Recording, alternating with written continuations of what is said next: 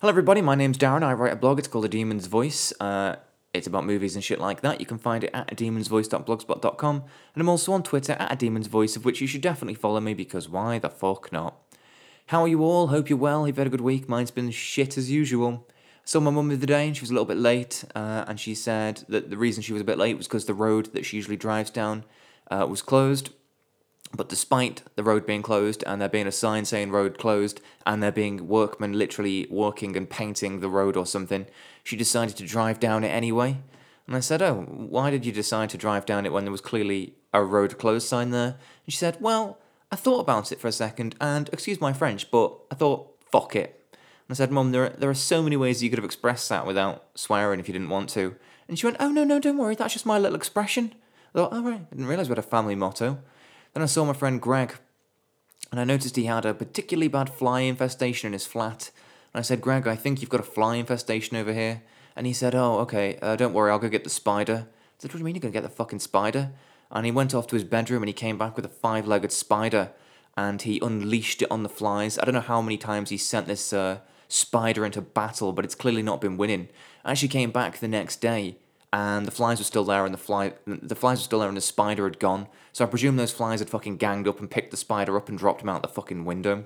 I said to Greg, like, where did you get that, that five legged spider from so quickly? You just waltzed off and got it. And he said, oh, it's okay. I've got a load of spiders in my bedroom just in case. Just in case.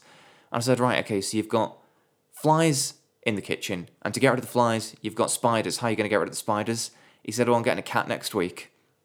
I said, okay, well, I can see this escalating, can't I? You get spiders to get rid of the flies, you're getting cats to get rid of the spiders. I guess you're going to get a dog to get rid of the cats, and then. I mean, is this ending with you moving a Korean family in, Greg? Because that's not going to work, is it? And he said, oh, you know, fuck it. And I thought, oh, didn't know you knew my mum's little expression. Uh, he then told me about a film called Cuties, and I said, what's Cuties? And he said, oh, it's this film that's supposed to be really noncy. And I said, why are you watching a film that's really noncy, Greg? And he said, oh, I just wanted to see, you know, what all the fuss was about. And I said, and what is all the fuss about? And he said, oh, it's not very noncy at all. I said, well, why do people think it's noncy? He said it's got loads of kids doing sexy dancing in it. And I thought, okay, I'm going to have to research this because it's on Netflix and I can't believe it's what he's saying it is, uh, Your Honour. So I watched it myself and I'm going to talk to you about it now. Enjoy!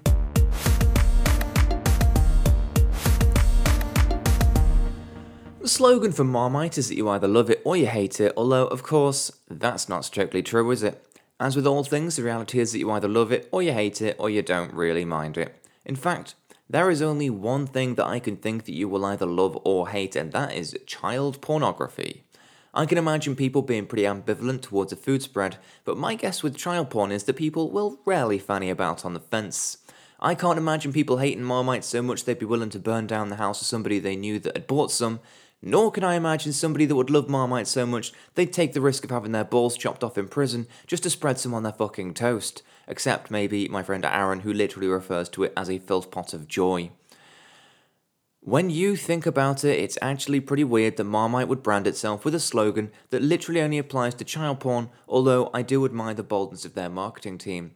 I mention all of this solely because of the new film on Netflix, Cuties, which has recently received some significant amount of backlash as a result of its subject matter.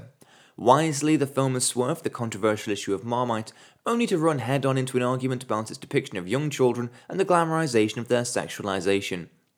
To lay my cards out on the table up front, I ironically feel the same way about Marmite as I do about child porn. Love it! Just kidding.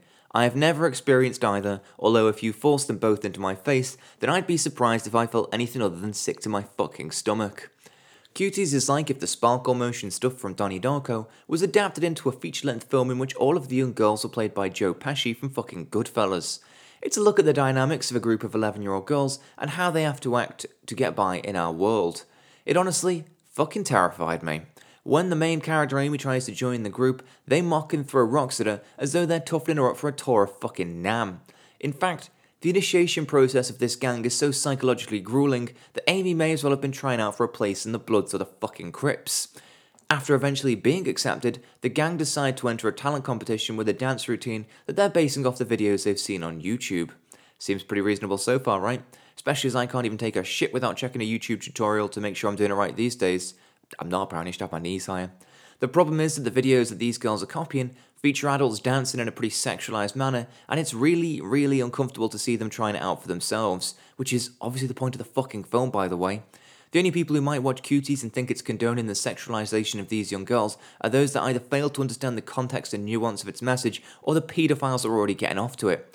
Watching the girls dance is meant to horrify you. If you watched the whole thing and came to the conclusion that film was endorsing the objectification of children, then I guess you have to ask yourself a pretty simple question.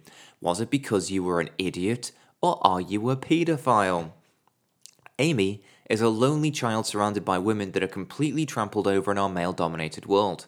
At one point, Amy hears her mother phoning people up whilst having to pretend to be happy about the fact that her husband has decided to marry another wife. Who wants to be married to a man with multiple wives? And who the fuck would even want multiple wives? In one fell swoop, Amy has discovered that not only is her mother feeling downtrodden and sad, but also that her father is a fucking idiot. If I was Amy, then I'd probably look at the women dancing in these music videos as though they were fucking superheroes and try to copy them myself. But not that I can dance, of course. If I copied the women in these videos, then I'd look like a mime was recreating the moment he confused his dildo with a cattle prod after he'd started to fuck himself. But it seems perfectly feasible to me that the young girls like Amy might see the glamour of these people they're watching and begin to copy them as a way of escaping their own difficult lives. I mean, over here in Britain, all we have to see is a fucking kestrel before last latching onto it as being our only chance of happiness, and even then it'll usually end up dead in a fucking bin. Am I, as an adult, aware of how little control these professional dancers have over their image? Of course. Am I also aware that they're designed to appeal to horny teen boys more than they are young girls in need of empowerment? Yes. But like punching a mirror because it made you feel fat, I don't think that cuties is the problem. If watching it made you feel uncomfortable or angry, then perhaps you should direct those feelings at the world we live in and not simply the film reflecting it. Yeah, take that, fatties. In some people's defense, I read that the marketing of the film was somewhat mishandled and did appear to emphasize the images of the young girls and the creepy dance moves that they'd practiced. Perhaps there's some legitimacy in being angry about that, although I didn't see it myself, and I'm unsurprisingly not too keen to start searching for sexualized images of children to find out, you know, whether that's right.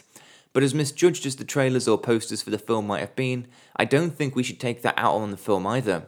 I know of one person that heard about the controversy, and so put the film on and specifically only fast forwarded to the dance scenes to see how terrible they were for themselves after having previously only seen the trailer.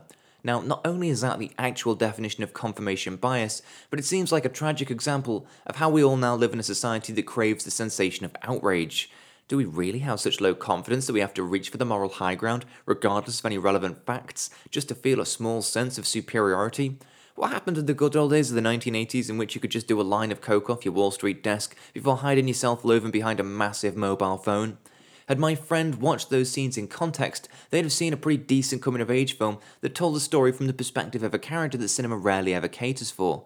But as it stands, admitting to only having fast forwarded to the dancing to confirm how gross it was simply sounds like a bad excuse in fucking court.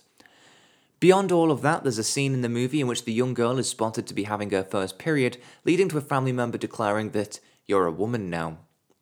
I appreciate these scenes as both a trope of the coming of age genre and probably a thing that people actually do say in real life. Usually, this scene is presented as being a profound moment in the young person's life, but I hate it because of how little I believe it. One single act won't change you into an adult, will it? And if so, then what's the male equivalent of becoming a man? Is it the day we get our first boner? The day we kill our first animal? Or is it the day we get our first boner after killing our first animal? I'm a vegetarian on the cusp of old age now that I've hit my early 30s, and so killing animals and achieving boners is just something I don't do anymore. Does that make me less of a man? Because if I'm ever sat down, then I now have to express my alpha maleness by having my legs open so wide that you'd think I was about to birth one of the Easter Island heads out from the end of my fucking dick. I just don't think that we ever become adults at all, and if we do, it's over a period of time and not just after one monumental occasion, like a Pokemon being exposed to a fucking moonstone. Yesterday, I woke up at midday, watched cartoons for an hour, bought my first house, and then celebrated by getting stoned and playing Mario 64 until 4 in the morning. My god, that was such a good day. Does that make me an adult or not? If it helps with your answer, then I can confirm that for several years now I have been fully pubic. If anything, I appreciated how this film depicted this you're an adult now scene as being both an example of how further pressure is being placed on the child and also the hypocrisy that even the adults in her life are attempting to adultize her so early. Of course, you could argue that even if this message of cuties perfectly justifies its controversial content, then that still doesn't change the fact that several very young actors were asked to perform in a way that the film itself is arguing that they shouldn't. But how the hell do you get around that? Andy Serkis in his ping pong gimp suit can only be in so many films, and I think it would be unreasonable to expect him to play all of the characters here. Also, from what I've read, the director fully explained to the cast about what was expected of them and what idea the film was trying to convey from having them do it. They were never filmed in a leery way or from the perspective of a nonce, but from the point of view that the young girls would have had of their own actions. The characters aren't doing it to get laid or turn people on, but for popularity and for fun. Nor are they doing anything that a million young girls aren't doing anyway, it's just that these ones are doing it with a level of self awareness and a child psychologist on set to monitor them at all times. In the wake of the film's backlash, these young girls have even gone on to be some of the more ardent defenders of what they've made. The reality is that Cuties has fallen victim to our outrage culture by inflaming the base emotions of a society that values having an opinion over knowing the facts. It's why we have Trump, Brexit, and maskless cunts during a pandemic. I know that I've prejudged Marmite before having experienced it firsthand myself, in the way that I'm telling you not to prejudge Cuties before seeing it in all its context. But in my defense, Marmite does look like the devil has shat into a jam jar, and I'm at least not calling for supermarkets that stock it to be closed down in the way that some plebs are calling for the cancellation of Netflix. Randomly, as a side, one of those people is the, uh, I think it's like the mayor of Texas or some senator in Texas, and I looked him up, and the guy that is the actual guy, the mayor in Texas, whatever he is, who was suing Netflix because of this movie. He used to be an actor, and he was that guy in School of Rock who flirts with Joan Cusack and he wears like a weird shirt thing that is mostly sleeves and no like top bits so he's got his stomach exposed.